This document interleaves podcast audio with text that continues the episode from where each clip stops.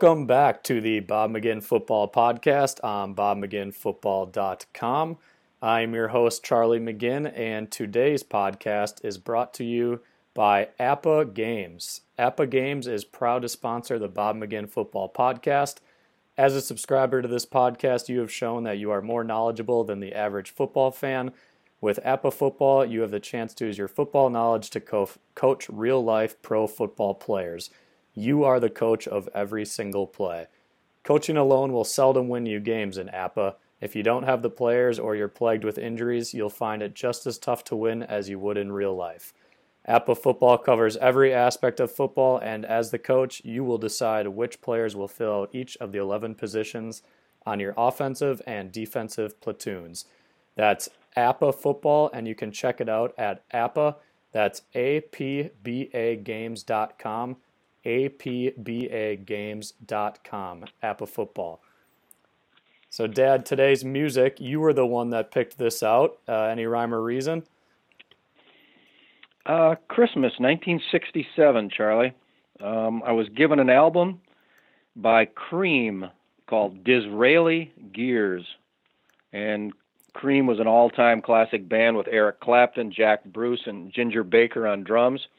And there was a this I was over at my grandma's house for that Christmas Eve when I got this album. She had this little tiny it would be like a like a keyboard machine or a, a turntable with a built-in uh, speaker.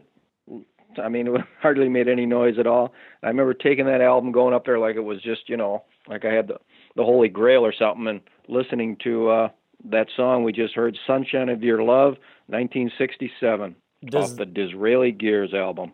Does that song was that song remade or why do I know I've heard I listened to it and I've heard that intro before. I feel like that intro is has been somewhere else or maybe it's in movies, but I definitely knew that song without without knowing. Yeah, that makes it's pretty sense. much of a classic. I'm not sure of that. Yep. Okay. Well, hey, I liked it. So chalk up another one Good. in the in the pro column for your music selection. You are Um, you, you are, lo- you also like you like the human beings that uh, nobody but uh, me or whatever it was. You like that earlier, but okay. You're on fire. Uh, so Yep. we have we have a packed episode today. Um, so we'll dig into the week uh, that was against the Carolina Panthers. We're going to be talking Aaron Rodgers, the Pro Bowl or lack of invites at, to the Pro Bowl for the Green Bay Packers. Um, we'll discuss the Vikings game and then some news and notes from your column uh, regarding the draft and some other items. So let's start with Aaron Rodgers. Obviously, the news just broke yesterday that he is headed to the IR for the season, uh, coming off the Carolina Panthers loss. Let's start there. Um, what are your thoughts when it comes to Aaron Rodgers and the decision to go to IR? Yeah, um, you know, Mike McCarthy said it was uh, in the best interest of Rodgers and of the basically of the entire organization for him to go on IR. Um, Rodgers was down five times in this game, Charlie, with his broken collarbone, three sacks and two knockdowns. He also rushed six times, but those were his slides or running out of bounds. Rodgers, after the game, said he was a little sore. Um, McCarthy said the same thing Monday, and then they made the move on Tuesday. Um, I don't doubt that he is sore, and um, you see it. So, how do you see the the move to put Rodgers down for two games? Well, he's not going to IR because he's sore. I mean, that's obvious. They lost, and their season's pretty much over. That's why he's going to IR. So it wouldn't matter. He he could be. I I mean, if they win, he's playing. That's the bottom line. So I guess I see it from a business perspective, and if I was a diehard Packers fan, personally, I wouldn't want him to play.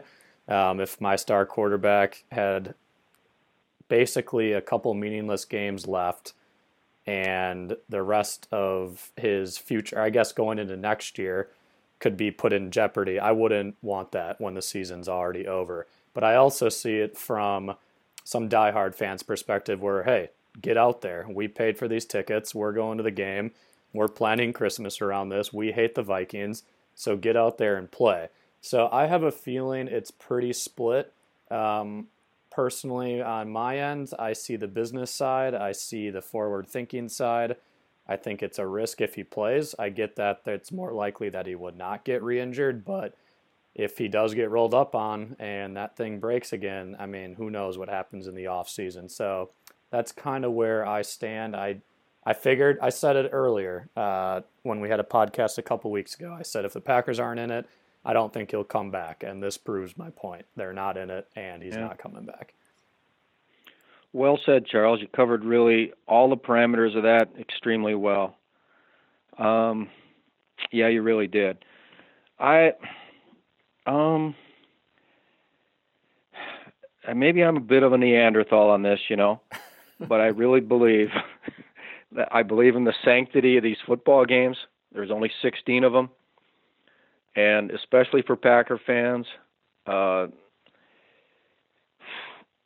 um, I'll tell you one thing. No matter what you say, but if this team finishes seven and nine with a losing season, that's a real albatross around the neck of a, a coach who's been there for 12 years and a GM for 13 and a quarterback for now not him, the and Murphy, who's been there for about nine. You don't want to have a losing season, and people can say these are meaningless games and that 0 and 2, who cares? And you go down to the you go down to the Vikings and the Lions, and seven and nine, so what? Uh, it's it it is a big deal. That um, what do you say to your other 52 guys? You know, uh, I mean he's healthy, but he's sitting it out. Now he's going to have a, a huge contract negotiation, probably an extension worth thirty million dollars here. Everybody's thinking about that too. Um, it's not a good precedent for those guys in that locker room. Um, it's kind, you know, it's basically waving the white flag. Football, pro football, boy, it's all for one, one for all. The ultimate team game. You're in it together. Yeah, it shows some weakness on the part of the organization. This is just me now, and I'm certainly not a fan, but I know the way a lot of blue collar, long time, older fans think. Their mental at, their mental outlook for a week at a time hinges on how this team plays. And now you got the Vikings coming in here, riding high, 11 and three, favored by nine. Um, what what could happen is you could have like Randy Moss in 1998 in that playoff game when he mooned the crowd. You're going to have purple coming in here gallivanting all around Lambeau Field potentially. Um, are guys really going to want to play that hard when they know their their leader has been given a pass? No, I don't really know. I, I just I'm not sure, but it sends a bad, ugly message, and the players will not admit that. But there's going to be a segment in that locker room that's going to really check out on on this with after this decision. Yeah, and I and I hear you. Point point taken. I mean, in the NFL, you're right because even being the fantasy guy that I am, like there's guys that are playing injured on losing teams all year, um, especially weeks 15, 16, and 17. And because you're always sitting there wondering, like, are they going to shut them down? And most often they don't shut them down, even though their season's clearly over. So to that point, I mean that's true. It it's not like this precedent has been set. Now obviously Aaron Rodgers isn't like every other player in the NFL and he is truly coming off of an injury and but he was he was cleared to play. So it's not like they sent him out there uh, all willy nilly. I mean, he was obviously feeling good enough to play in an NFL football game. Um, but yeah, I if I'm, I'm sure the players are very mixed. Some players that think they might be with the organization probably don't care as much. Um, I, that that would be my take because they know that moving forward, it's going to be more important to have them fully healthy in 2018. But we could we could talk in circles all day about this, but it is what it is. Uh, yeah. Uh, Aaron Rodgers is headed to IR. See if we get any comments on this post or any comments on any other columns about it, but interested to hear what people think. I'm sure it's pretty split amongst our uh, readers as well. You know, one scout I was speaking to about uh, noon on Tuesday, um, we were talking about the matchup and all this, and I said, well, okay, finally, I said, well, what, what, what do you want to predict for a score? And he said, okay, if Rodgers plays, he says, um, I think the Vikings can score 27, but I think the Packers are going to be right there and they're going to be jacked. He says, I'll go 27 26. Mm. I said, okay, what if he doesn't play and it's Hundley? Uh, he goes uh, 27 13. See, so he there's I Rodgers think about 13. I, I think even if Rodgers plays in this game, they still lose by four plus. Mm-hmm. I mean, there's yeah. nothing. Uh, the motivation outside of the rivalry just wouldn't be there. As if they beat if they beat Carolina, I think they could potentially win the game. That's just how the NFL works. That motivation has to be there. The whole team has to be rallying, and if they would have beat Carolina, that that would be the case. But even if he played, I don't really see it. I mean, I took I took a leap with the predictions last week, thinking that Green Bay would win against all logic, and I said that it just the NFL is very unpredictable, and I thought there was a chance that the Packers could pull this out and rally behind Rodgers, even though they were clearly the, even though Carolina was clearly the better team, but that obviously played out as it should have, I think. Um, so yeah, even if they played Minnesota, I think they probably lose that game. But let's jump into. Let me the, mention one more okay. thing, okay, Charlie? Let yeah. me mention one thing.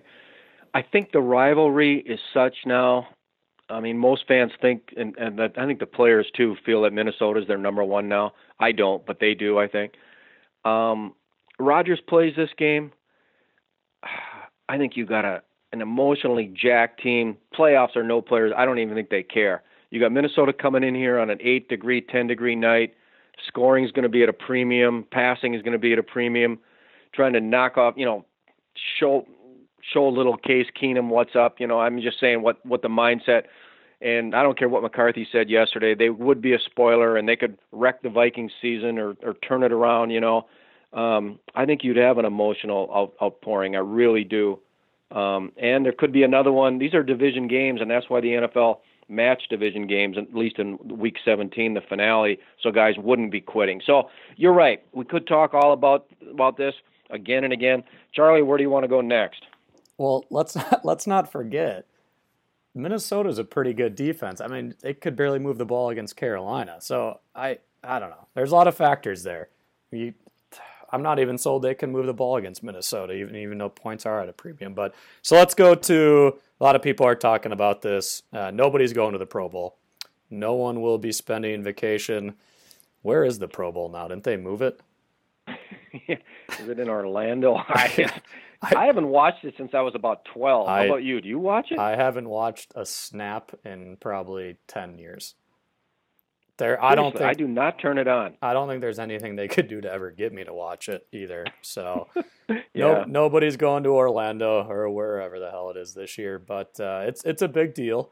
So, uh, Pro Bowl, nobody's going. Didn't really seem like anyone should have gone. What does that say about the roster? uh, and the depth of this organization right now. Well, let's get a little bit of housekeeping out of the way. Um, since the Packers turned the corner, began their uh, renaissance in 1992, this is the fourth time in those 26 seasons when they haven't had a guy selected. 99 under Ray Rhodes, the team was 8 and 8. 05 under Mike Sherman, they were 4 and 12. In 2013 under McCarthy, Rodgers' first collarbone year, they were 8 7 and 1. 27 teams had at least one guy selected, five did not. The Jets 5 and 9, the Bears 4 10, the Colts 3 11, the Brownies 0 14, and the Packers 7 and 7. Let me just say this too, Charlie. Um, when I first got on this beat, the Pro Bowl was a huge story. I mean, for a, a day or two before the the balloting was revealed, um, I'd always write a story, talk to coaches, assistant coaches about what and the Packers weren't very good, but who they thought deserved consideration. Talked to players about this beforehand. Uh, it was a big thing, and the reason why because the ballot was split 50-50 between uh, coaches and players, and uh, it was meaningful. I mean, a lot of guys had. Uh, you make the Pro Bowl, you get a certain uh, incentive clause, pay up on that. Then in 1995, it all changed. That's when the league decided to involve fans. So now the vote is split 33 33 33. At that point, it lost all credibility, at least with me. Not all, but a lot. And you know, I would never write anything beforehand. I wasn't writing anything when the when the team was announced in the last 10 years. Um, it just wasn't that big of a thing. Jeff Saturday, the Packers center, who had a terrible year and got benched in 2012, he made the Pro Bowl that year. I mean, that, that's just the poster child for how ridiculous this this thing has become with the fan vote. No knocks to the fans, but I mean, they're just not. They shouldn't be involved in this. It's just a a money making ploy by the league. Ridiculous. So anyway, with that in mind, Green Bay had zero picks. Um, yeah, it's not good.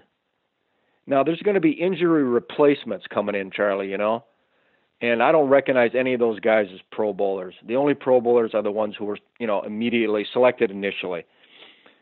Who could have made it? David Bakhtiari, I think, is the one guy at left tackle, but he missed like what four games or three or four, something like that. So that hurt his chances. Um, beyond that, I mean, there is always surprises with this fan voting, but you know, Justin Vogel had a really good year. You don't know how people are going to look at this. Martinez had a million tackles. No, he's not doesn't fit my dis- definition of a Pro Bowler, but you never know. So yeah, it's kind of a black mark, and um, you know it's kind of a black mark as well when two ex Packers, cornerback Casey Hayward of the Chargers, strong safety Micah Hyde of the Bills, they both made it. Um, Packers let Hayward walk, and I totally agreed with that decision when they did because he didn't make a play his last year in Green Bay. He uh, he left in March of 2016 three years, 15.3 million, 6.8 of which is guaranteed. Uh, he's made this two years in a row. He's played well. There's no doubt about it. I've seen him. He's played well. He's a really good cornerback right now. Micah Hyde, wow, he started every game for Buffalo. He's got five picks, 12 passes defensed. That's pretty many for a safety. 69 tackles, third on the team.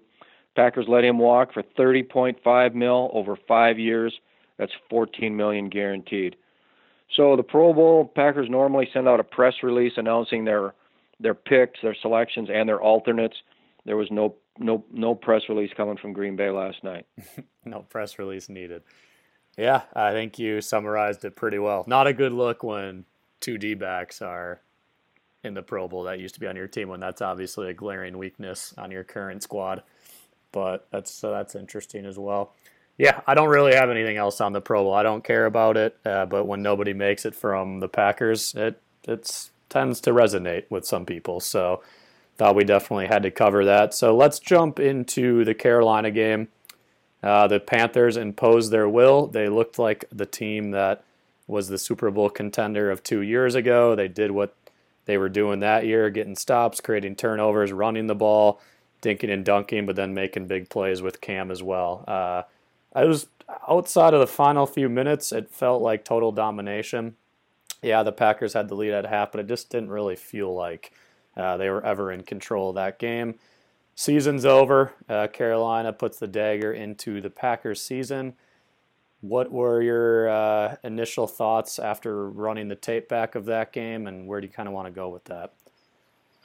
Well, let's talk a little bit about the quarterback. I mean, that was the national story, and a lot of people saw this as a chance for you know this wild card, you know, kind of struggling team all of a sudden to turn it around and maybe get to the Super Bowl with the Carson Wentz injury and and whatnot. And that was the buzz all week long everywhere. You turned, and um, Rodgers just wasn't up to it, man. Um, he had three picks, Charlie.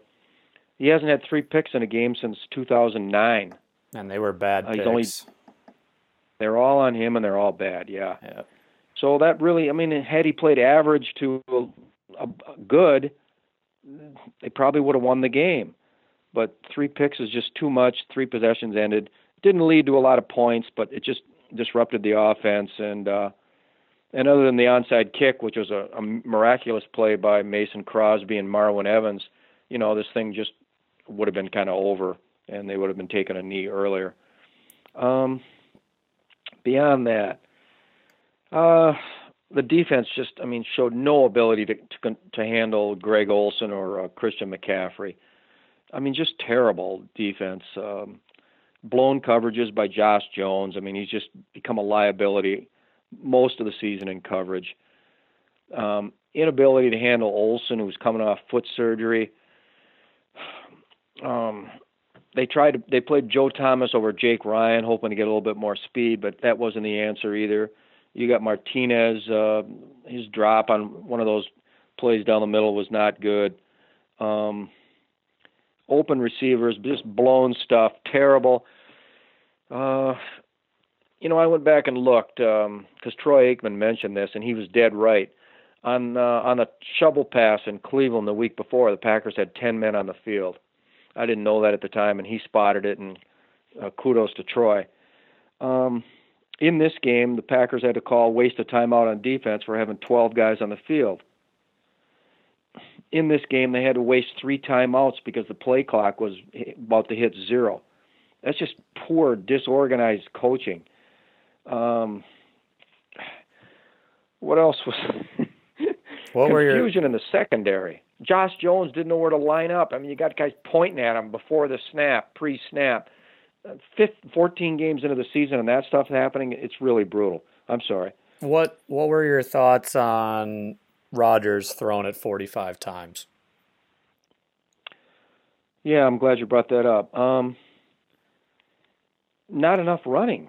Right. Carolina had given up five yards a carry in its previous four games, um, 114 yards on the on the ground in those four games, and McCarthy ends up handing to the handing the ball to his running backs 13 times. Now they did a great job. Aaron Jones had ripped off runs of 23 and 20. He averaged 15 a carry. Williams was okay running inside 10 for 30, but you know they were jamming the box at times. Good running teams, which the Packers were kind of portraying themselves as, you just hammer at that anyway. And and the runs you you do in the first half for one or two or three softens it up. And then if you have a good running game, then that running game, that's the way it works in the NFL. Then that pounding pays off in the second half. Defenses tend to tire, and offensive linemen you know, get get a second win, and so do backs. You know, you feed them. Then you got Aaron Rodgers throwing off classic play action stuff, either from under center or off a shotgun, and then back two or three steps. Uh, McCarthy doesn't really want to do that. You know, I mean, he wants to throw and throw and throw. And in this situation, mid December, against a good defense with a wounded quarterback, um, he should have run the ball more. It's uh, pretty much plain as day. I'm sure Rodgers we don't know now with the RPOs at the line of scrimmage. There might have been some call runs that Aaron turned uh, into into passes. Don't know that. Never know that. I'm sure there was some of that. I would imagine so. Yeah, I just I didn't didn't feel like a game he should be throwing the ball 45 times and especially coming back from that injury. And they were like you said they were moving the ball on the ground. So that that number stuck out to me. But yeah, I thought you summarized it pretty well. In my eyes, it just I mean the second half, the the drive to get it within seven and then the miracle onside kick. And that's just how the NFL is. When you're down 14, you just march, march, march. Honestly, they they made it look way harder than most teams do when they're down 14. Usually, when you're down 14, it's just zing, zing, zing, minute and a half off the clock, touchdown, get the ball, kneel it. So I was I was actually shocked how hard it was for them to get down the field and even punch it in. You got to really be bad to get beat bad by a big number in this league, don't you? It's extremely hard to lose by 14. Yeah. It, it's usually a pick six at the end of the game or a stop, uh, four and out, which is like usually a miracle four and out. People that bet know that.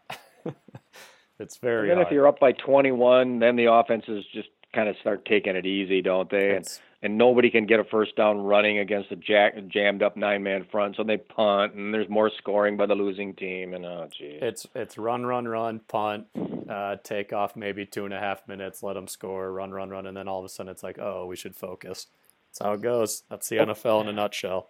Very predictable. Are you you watch a lot of college football. Now there's a lot more routes, right? I mean, what what happens at at the end of those games when somebody's getting killed. College teams tend to step on your throat. They don't like to put the games in the hands of hmm. their defense. So, where an NFL team will just take the conservative route, let's say there's let's say there's 2 minutes and 45 seconds, the other team has one timeout. They'll run, hit the 2 minute warning, run, there'll be a timeout, run, it'll be 120.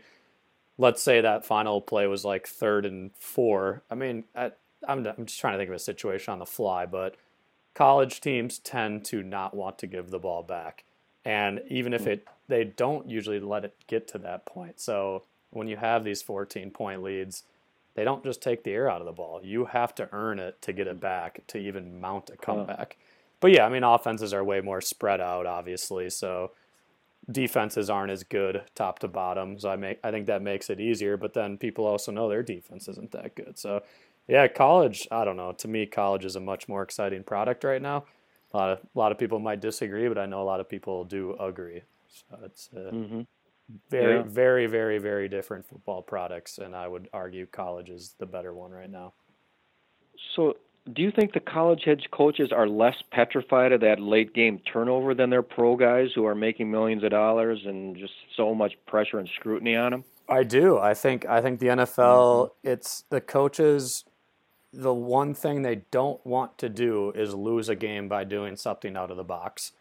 If they mm. lose a game taking the conservative route, hey, it happens. That's what happens in the NFL. It's really you don't have to answer questions to the media, you don't get grilled about it, but the second you try to do something and it backfires, it just comes pouring down on them and the NFL being the fraternity that it's that it is, they just conservative all the way through.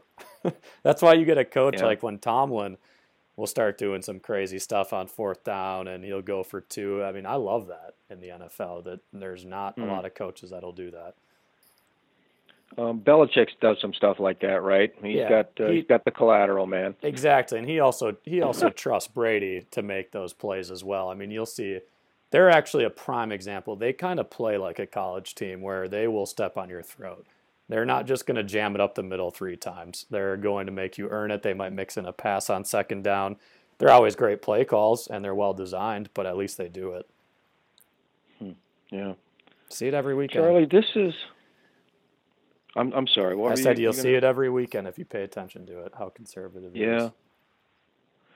Um, I want to get this mention this. Um, Mike McCarthy, Charlie, has coached 190 regular season games right now. Okay, how many games do you think he's has he coached of those 190 in which his team is no longer in playoff contention? Mm, man. Uh, 190, I'd say, I, man, 10, 12, Mm-hmm. Okay, the answer is two. two. Um, Trying- made the playoffs the last eight years, right? yeah. And uh, okay, so Kinda now let's go back to that, oh- 08. Rodgers' first year as a starter. They finished six and ten, but they started out five and five, and they were in a three-way tie for the division lead after ten games. Well, then they lost four in a row or something like that. So, but they weren't mathematically eliminated till after game 14. So that's Gotcha. two. 15 and 16, they you know it was uh, didn't count in the playoffs. All right. 07 they were 13 and three, made it. 06 um, they were eight and eight, but the rest of the league NFC wasn't very good.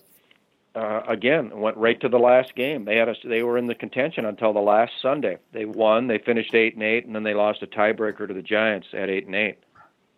Two games in his history, and now he's going to double that So- and so make it double four. Yeah. This is really uncharted territory.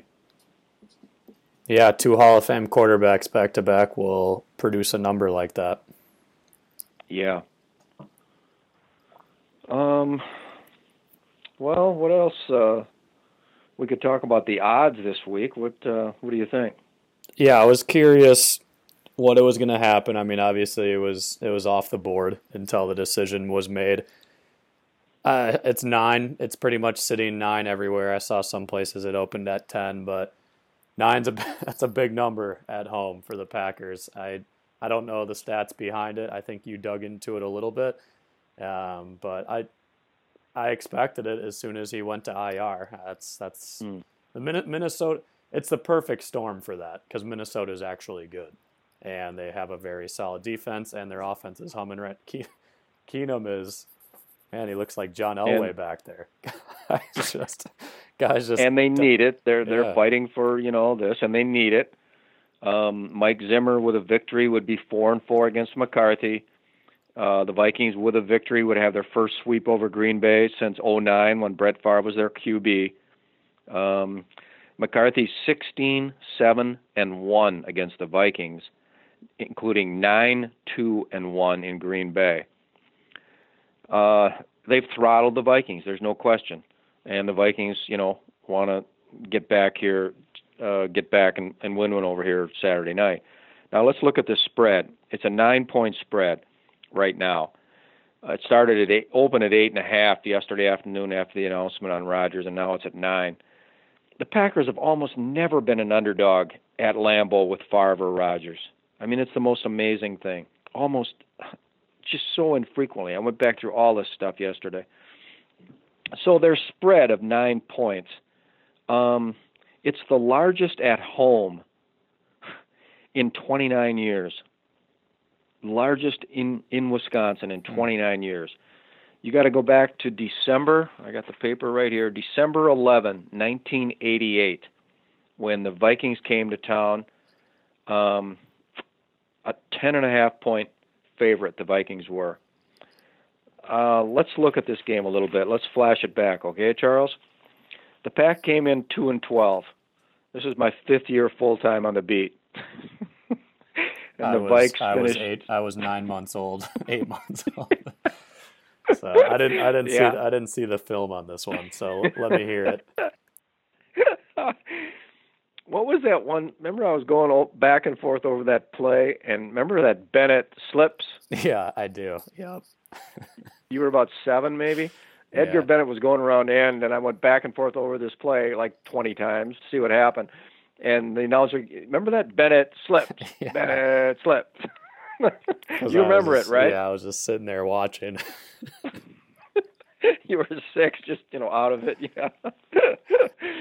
okay, so in this game, wow. Um, all right, the it was 14 degrees, December 11, sunny day. The capacity of Lambeau then was 57,093. So 48,892 showed up. So that's about 9,000 no shows, 8,000. Um, this team is 2 and 12 and um, let's see. And the Packers have been horrible at home. They hadn't won a union game. That's you know with real players um, in more than three years. Okay, that was at home. They were a terrible home team. So in this game, Brent Fullwood, their leading rusher, all of a sudden he has a hamstring injury and he can't play. So they start Larry Mason I mean, I don't even remember Larry Mason, but he had a big game here. So the backfield was Larry Mason and Keith Woodside. Woodside left early in the third quarter with a bruised shoulder, and Kenneth Davis, the rookie, had the second year guy had to replace him. He hadn't played in eight weeks. Uh, the other receiver opposite Sterling Sharpe was little tiny five eight Aubrey Matthews. Okay.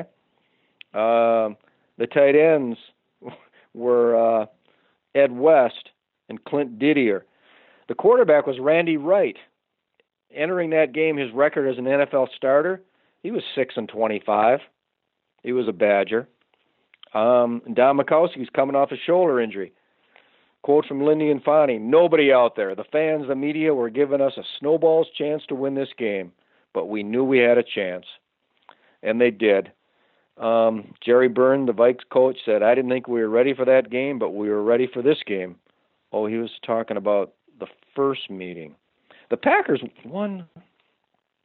The Packers, one of their two victories early in the year was at the Metrodome. They stunned the Vikes 34 to 14.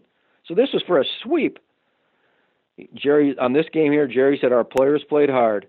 It came down to the bottom line. They made the plays, we didn't. That's horrible. Vikes had 44 on the ground. Defensive coordinator Hank Bullough, the old doctor of defense, after this one for Green Bay, he said, "We've had good performances, but this was this was the best one. This one kind of tops it off. Anyway, Randy Wright leaves with a I think a groin injury shortly before half, and um, Don Majkowski had to play. Uh, the field was in brutal shape. Um, Charlie, the Packers had not uh, won as an underdog in Lambeau since that great Monday night victory in 1983 over the Super Bowl winning Redskins. Um, 48-47 that night. Pack was a five and a half point dog. That's the last game they had won at Lambeau as an underdog.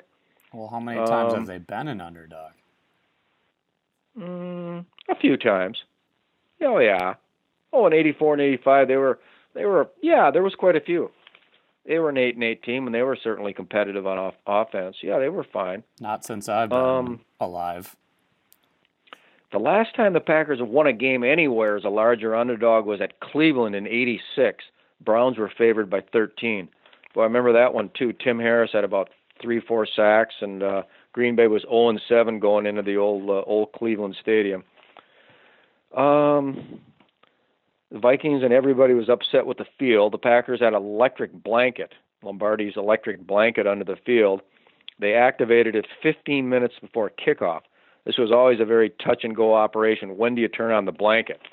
And I remember Tom Miller, uh, the old assistant to the GM and president, he used to be in charge of that stuff. But they turned it on and it made the outer areas of the field soft, but it didn't do much for the middle. So people were slipping uh, like it was patches of ice between the hash marks. They kept changing shoes. Uh, John Dorsey. Oh no, hold on, that's not right. Uh, it was Dean Dorsey was the Packer kicker. So that's the way it was 29 years ago when the uh, when the Packers stunned the Vikings. The headline on Don Langenkamp's column was "Fans Cherish Surprise: Green Bay doubles Vikings embarrassment." Uh, Lambeau jinx finally put put to rest. Do you believe that? 13 games in a row they had lost at home, Charlie. Hmm. As a as a real union team, I call them until they won this game. So it's going to be cold here Saturday night beyond belief. You know, single digits it's looking like. There's going to be a lot of snow in Green Bay on Thursday. That's the forecast, two to five inches. So it's going to be a winter wonderland. You wonder now with the uh, the huge capacity, about eighty thousand. You wonder how many no shows there's going to be. You know, there's going to be a bunch. There'll be a bunch. there a might bunch. be thousands and thousands. There'll be a bunch, but the timing of the game around the holidays, I think, will save it because I have a feeling a lot of families have made plans for this. I mean, I already know two or three friends that have had huge planned tailgates this entire time. So I think a lot of people have structured their holiday plans around it, which means they'll go by, uh, be forced to go. Go by default. You think there will? You think we'll, we might never know unless you were there looking at it. But do you think there will be seventy thousand there at kickoff? Ten thousand less? uh, more? More. More. I put my trust in the crazy Packer fans. I know people are pissed, and I know nobody wants to watch or read about them right now, but I think they're based on the circumstances of the weekend. And I also think there's going to be a ton of Vikings fan as well. So let's not forget about that. But uh, Yeah. yeah, I think they're this is the this is the one game Viking fans will want to be at at Lambeau after years of misery. So I wouldn't be surprised if there's a lot of them there. You think there could be ten thousand purple fans there? Could be. Yeah, it's probably really. Yeah. I mean, Wow. I think it's probably really, really easy to get tickets right now. So yeah, Wow. I mean, there never has been a huge contingent of Viking fans here the way there was huge contingents of Packer fans at the old Metrodome. But uh, Yeah, and, and things at- change at when college field. things change when your teams are winning. Yeah, It's a lot, lot more fun on Um, the road. no Aaron Rodgers. eh, Wow, it's going to be a real indication about Packer fans and, and their strength and where they're where they're sitting with this uh, with this team, supporting their team and this administration and staff and and roster. So be interesting to see. It's going to be a rugged night out there, though. There's no question. Yeah, that that'll hurt it too. It's gonna be chilly. A lot of last minute Christmas shoppers, Charlie. You think they're going to pull away and go to the ball game, huh? we'll see. We'll see. So that right, uh, well- let's let's parlay that uh, since it was Vikings talk already. Let's jump into the Vikings preview and dissect dissect the uh, offensive and the defensive side of the ball. All right, well, let's go right to Case Keenum, right? Uh, he's the surprise player of the year. I mean, I don't know what kind of award he's going to get, but he he certainly deserves something. On April 4th, he was an unrestricted free agent from Houston, and the Vikings signed him, Rick Spielman, the GM, for one year at two million bucks, one million guaranteed. I looked at the incentives. There's only like 250 grand that he picked up with incentives. Um, his career record had been nine and 15 with a rating of 78.4 for the Texans and the Rams. Do you remember watching him much, Charlie, and fantasy and all that stuff? Well, I remember him more in college, to be honest, because he always kind of sucked in the NFL. But yeah, it's it's it's incredible. He looks like uh, it looks like it's somebody else with the Keenum jersey on. I mean, he has a 98.9 rating right now, and you and I watched him over Thanksgiving. I mean, running the ball, scooting, hitting guys right in the hands, every sort of route he's hitting right now. Uh, it's yeah, he's resorting back to his college days. You know, he's really their third stringer. I mean, they they kind of knew Bridgewater wasn't going to be the, be ready to, to start. So Bradford had the job, and then he got hurt. And then the week before the first Green Bay game, Bradford started in Chicago, re-injured his knee. Keenum came in, engineered a victory. Bradford eventually couldn't play, went on IR, and so it's been Keenum ever since. And now Bridgewater's back as two. Um, The other thing that stands out is how efficient he's going about things. If you look at the last five games, his completion percentages are 87%, 83%, 71, 70, and 61. I mean, just an efficient player right now. his ratings in the last six in order 117, 100.8, 121.8, 120.4, 75.9, there was a downer, and 138.4 in the road of the Bengals Sunday. Yeah, he is not messing around. So he made a couple plays out of his uh, out of his butt here against the Rams on November 19. So after that, Mike Zimmer, the coach, the plain talking coach, said Zimmer or said Keenum quote has got a horseshoe right now, and uh, Dick Corrick, the longtime Packer scout and NFL executive uh, that you know very well, Charlie, when you were younger. Um, Dick used to talk about players who were lucky he'd say, "Well, he's like born with a horseshoe up his ass." he said that about a lot of players in the draft. I remember that. So that's Keenum Well, right now. Three days later, Zimmer was asked what he really liked about uh, Keenum, you know, and he said famously, "The thing I like the most about Case is he's got big balls. He's not afraid." and that's the way he plays, doesn't he? I mean, he just he's kind of a gunslinger. Uh, I think one scout said that he's toned it down. He said, "quote When he first started playing, he was more of a gunslinger. He's kind of toned it down a little bit. I think he realizes with that defense, if he doesn't screw it up, they've got a pretty good chance to win.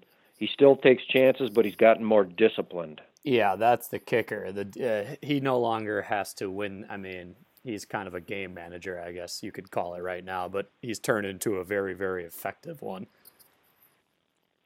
You know how many times he's fumbled, Charlie? In uh, he's played like 12, 13 games now. I don't know. He's Once. fumbled once, Yeah. once, and lost it. One one is fumbled number.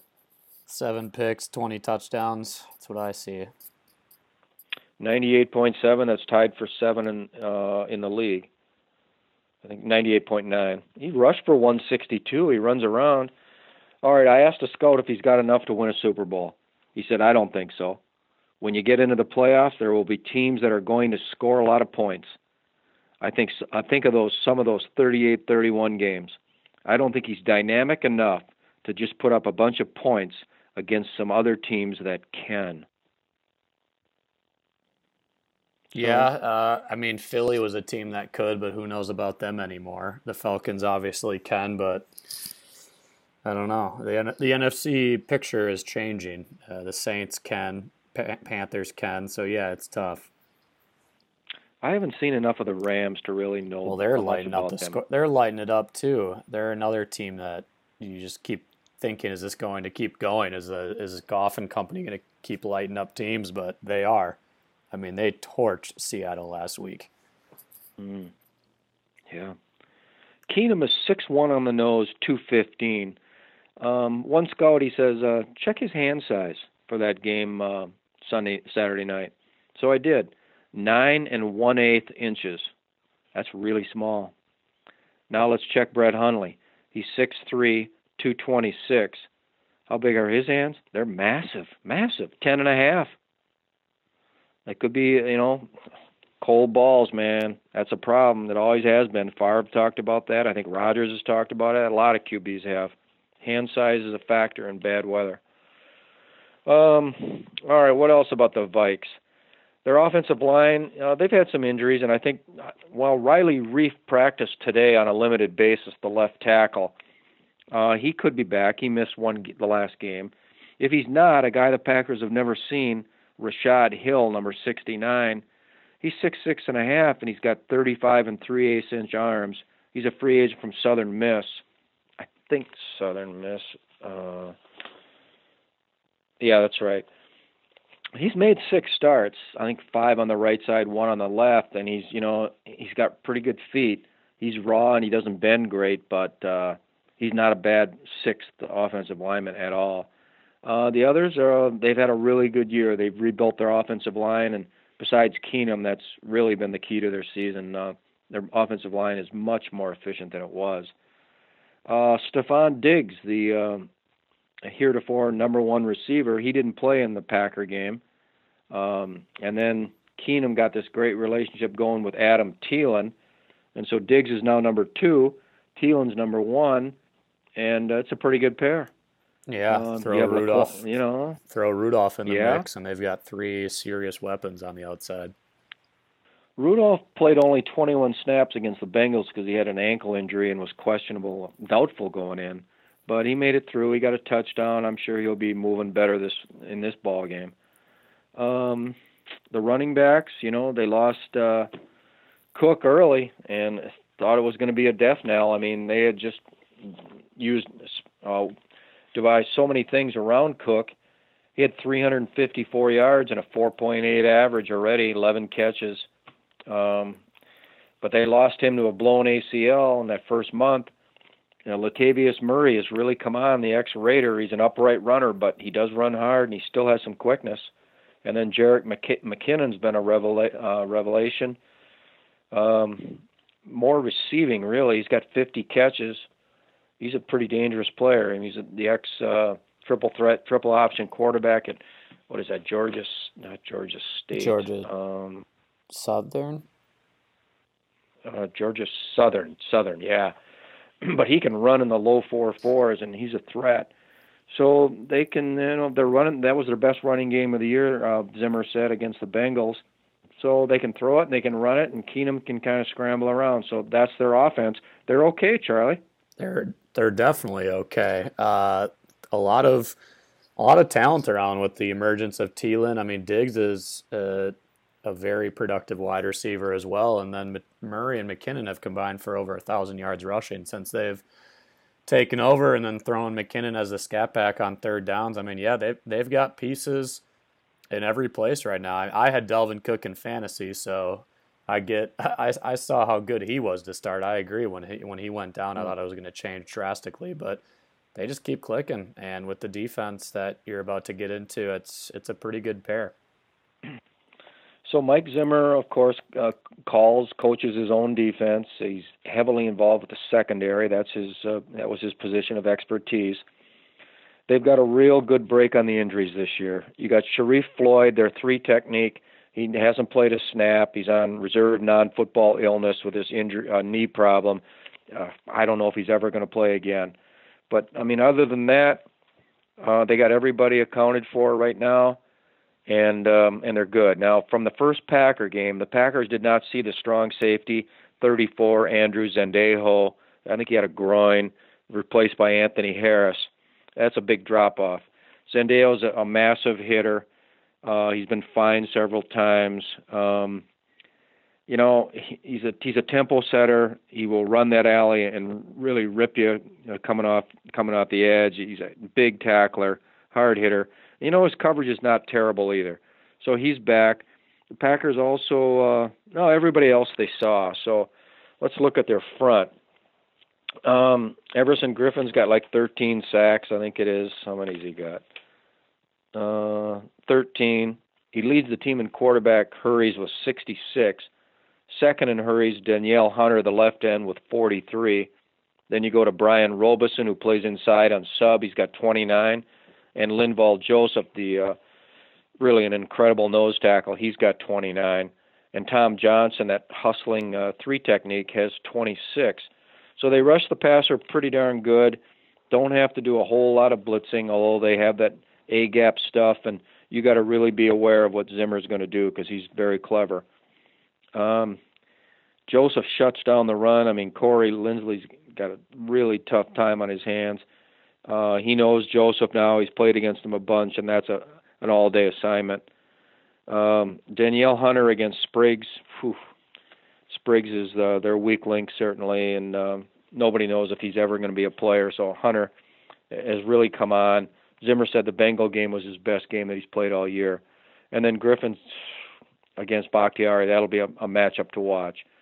Two really good players. All right, at linebacker, Anthony Barr's having his best season.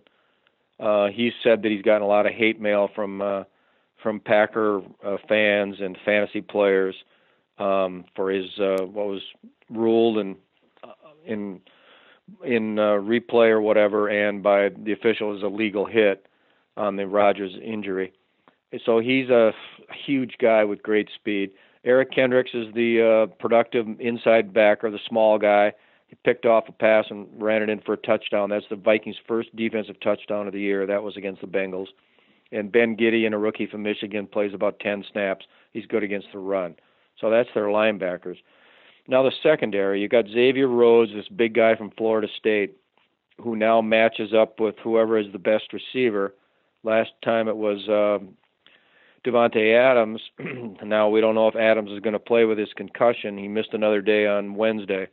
Uh, beginning to look uh, iffy, to say the least. So he would probably cover Jordy Nelson like he has in previous years.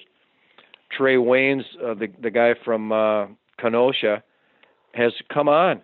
I mean, he's he's stepped up his game in his third year. He was beginning to look like he wouldn't be a player, but scouts have said that Waynes has played uh, has more than held his own as the left corner in that defense. Uh, the slot is Terrence Newman, the uh, whatever he is, 38 or 39, but he's a hitter. Uh, you, Cobb could get after Terrence Newman. There's no question about that, and Hundley has to exploit that matchup. That's one that favors the Packers. And the other safety is Harrison Smith, who's going to be he's back and forth. He's more of a center fielder, but he can play near the line, makes big plays. He can run. He's really one of the best in the game. So that's their D. Any thoughts on their D, Charles? Uh, lo- I mean, top to down, they are quite loaded. So in the NFL, they are second in the NFL in yards allowed per game. They are third in passing yards per game, second hmm. in rushing yards per game, and second in points allowed per game. So hmm. top top three in pretty much every major statistical category for NFL defenses. It's the Packers are going to have a hard time moving the ball, whoever's back there, and especially with Hundley. Let me check one thing. The one thing they haven't done is taken the ball away. They only rank 22nd in that all important category. Uh, 12 picks, five fumble uh, recoveries. Okay, special teams. Ryan Quigley is a uh, a directional punter all the way. He's not a boomer. Uh, he's been okay. Kai Forbath is their kicker. Um, 29 of 34. He's good, but I think there's questions there that maybe that could cost the Vikings at some point down the road. Uh, the return guy is really good, Marcus Sherels. Um, he's even improved recently. He's a veteran. He's done it forever. He's a really good punt returner, averaging 10. And um, they're this is Mike Priefer, the assistant coach there. Uh, their coverage teams, I know they're a little shaky early, but they have improved. So they're a nine-point favorite. and uh, they haven't done well in Lambeau Field of late. And for a rare first time in 29 years, they're a massive favorite coming in here. So we'll see what happens. Yeah, it'll be interesting. It'll be. I think you'll be able to get a read on the Packers side pretty quickly. How how much energy they have? Are they flying around? That'll show you how much they really care about this rivalry with the season over and no Rodgers back there. You know McCarthy's going to be running the ball with Hundley, and, and which he should have been doing a lot more last week. And um, you know, if they can get Linval Joseph blocked, I mean that front is kind of small. That's just the way these four three teams are. Hunter and Hunter's not a big guy. Griffen's not a big guy. Johnson isn't either, and Eric Kendricks is real small. So other than Barr and Joseph, they're somewhat small on the front seven. You can get after them in the running game, and that's the only chance the Packers will have. Um, they have to establish their their superiority on that front. To do it, you have to really play hard. You got to be motivated and you got to have a coach who's willing to be persistent and two backs who are willing to come in and out, pound hard, and also break some tackles as the game goes on. Yeah, I don't know. Nine's a lot, but uh, I see the, I see it being a big time struggle for Green Bay to put points on the board. But again, yeah. it's the NFL. Who knows? So that's the that's, that's the Vikings preview. Uh, let's touch real quickly. We're pushing up to an hour here, but uh, I want to mention some things on your column on Sunday regarding Adams and some other draft needs and discuss a few players that uh, are on the radar for 2018 before we get to some housekeeping items. Sure. Um, they got an extra seven from the Bills for a trade for uh, that linebacker Lerentee McCray, I believe it was, and then they're going to get two or three compensatory picks, maybe some real high for all their free agent losses. So they're going to have a lot of picks again. Their number one priority this offseason has to be Davante Adams. Now, this second concussion is, I mean, the poor guy, he's got a chance to set himself up for life, and now he gets a second concussion. Uh, you know, he's moving around and he's talking, he's in the locker room and all this, so hopefully it's not a real serious thing at all um, and maybe he still plays some point this season, the last two games. But Adams, uh, uh, Alshon Jeffery just got a deal averaging 13 million on December 2nd from the Eagles, and Adams I think is better than Jeffery. So Adams could be at 14 or 15 million bucks, and the the Packers obviously have to have him because Nelson and Cobb have very little future. And then you got Allison and I think Michael Clark could be the future at that position too next year in the top three certainly. Um, but then they have needs all over the place, and I think we can talk about that in the off season once we get through 16. You know, Charlie. Um, so, yeah. Now it's get ready for the draft. Their first pick now would be, I don't know, 16 or 15, 14, depending. You know, it's going to be in there how they do. Uh, let's not forget that 1988 game that we uh, that we talked about. They were two and 12, right? Well, by upsetting the Vikings and then beating the Arizona, the Phoenix Cardinals in Arizona, that put them at four and 12 for the year, Charlie, and it also cost them Troy Aikman. Do you remember that a little bit, or do you know of that story? Mm, I definitely don't remember it. Heard it. Mm-hmm. Yeah. I mean, we were writing about the Aikman Derby that year for about the last six weeks of that season, all the time, trying to get the first pick because it was Troy Aikman. And because of that, Ron Pitts had a punt return for a touchdown out in the desert at my uh, Sun Devil Stadium. Man, I can remember him in that game, a crucial punt return, about 70 yards for a score up the middle of that field. And the Packers won that game, and Lindy Infante afterwards was asked about it, and rightly so. He said, I wasn't playing for any draft pick, and I'm all with you on that, Lindy. You play to win every game, as I was talking about earlier. You, in the NFL, anywhere, you play to win, period. You don't go out there and think about anything else. And, uh, well, anyway, the Packers got the second pick. So Jerry Jones got Troy Aikman at number one, and then Green Bay took the tackle from Michigan State, Tony Mandarich, and uh, the rest is history. That. Also in that also in that draft, Charlie Barry Sanders, um, Deion Sanders, I think, and Broderick Thomas, a really good linebacker. Some, some big names up there that the Packers missed on.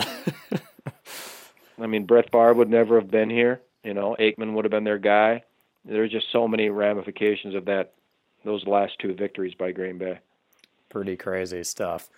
Yep. So that is mostly it for the podcast today. Just a few housekeeping items. I've been getting a lot of emails, not a lot, but some emails trickling in asking about uh, Christmas gift subscriptions, and we can do it on a one-off basis, but the biggest issue is there's a lot of unknowns moving into the 2018 season. Um, so we we aren't offering the any sort of season package that trickles into next year. Um, anything that we do next year will be completely separate of this year. So if you'd like to give somebody a gift uh, over Christmas for a subscription, the draft is a great option. Uh, probably the best option at this point.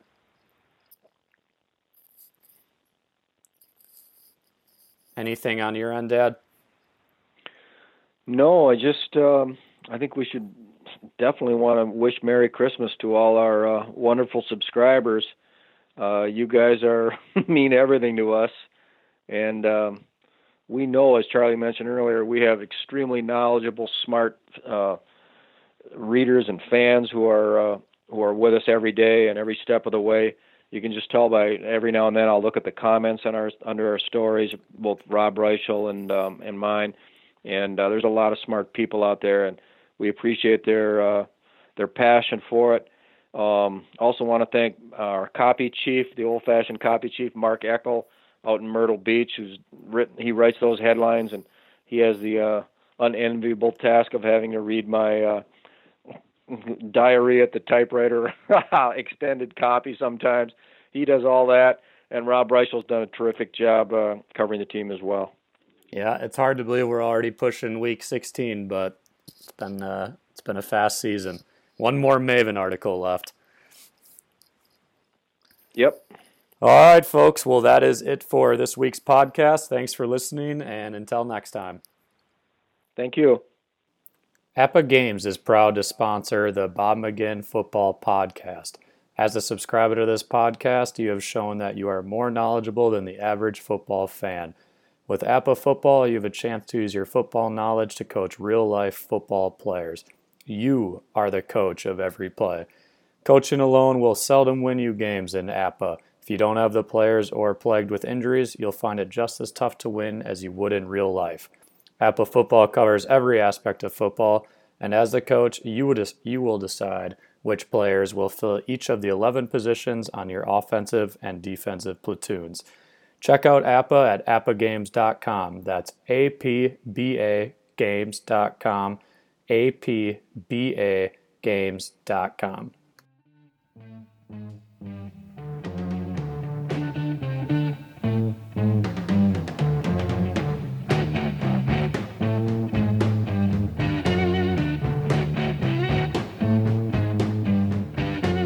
It's getting near dawn.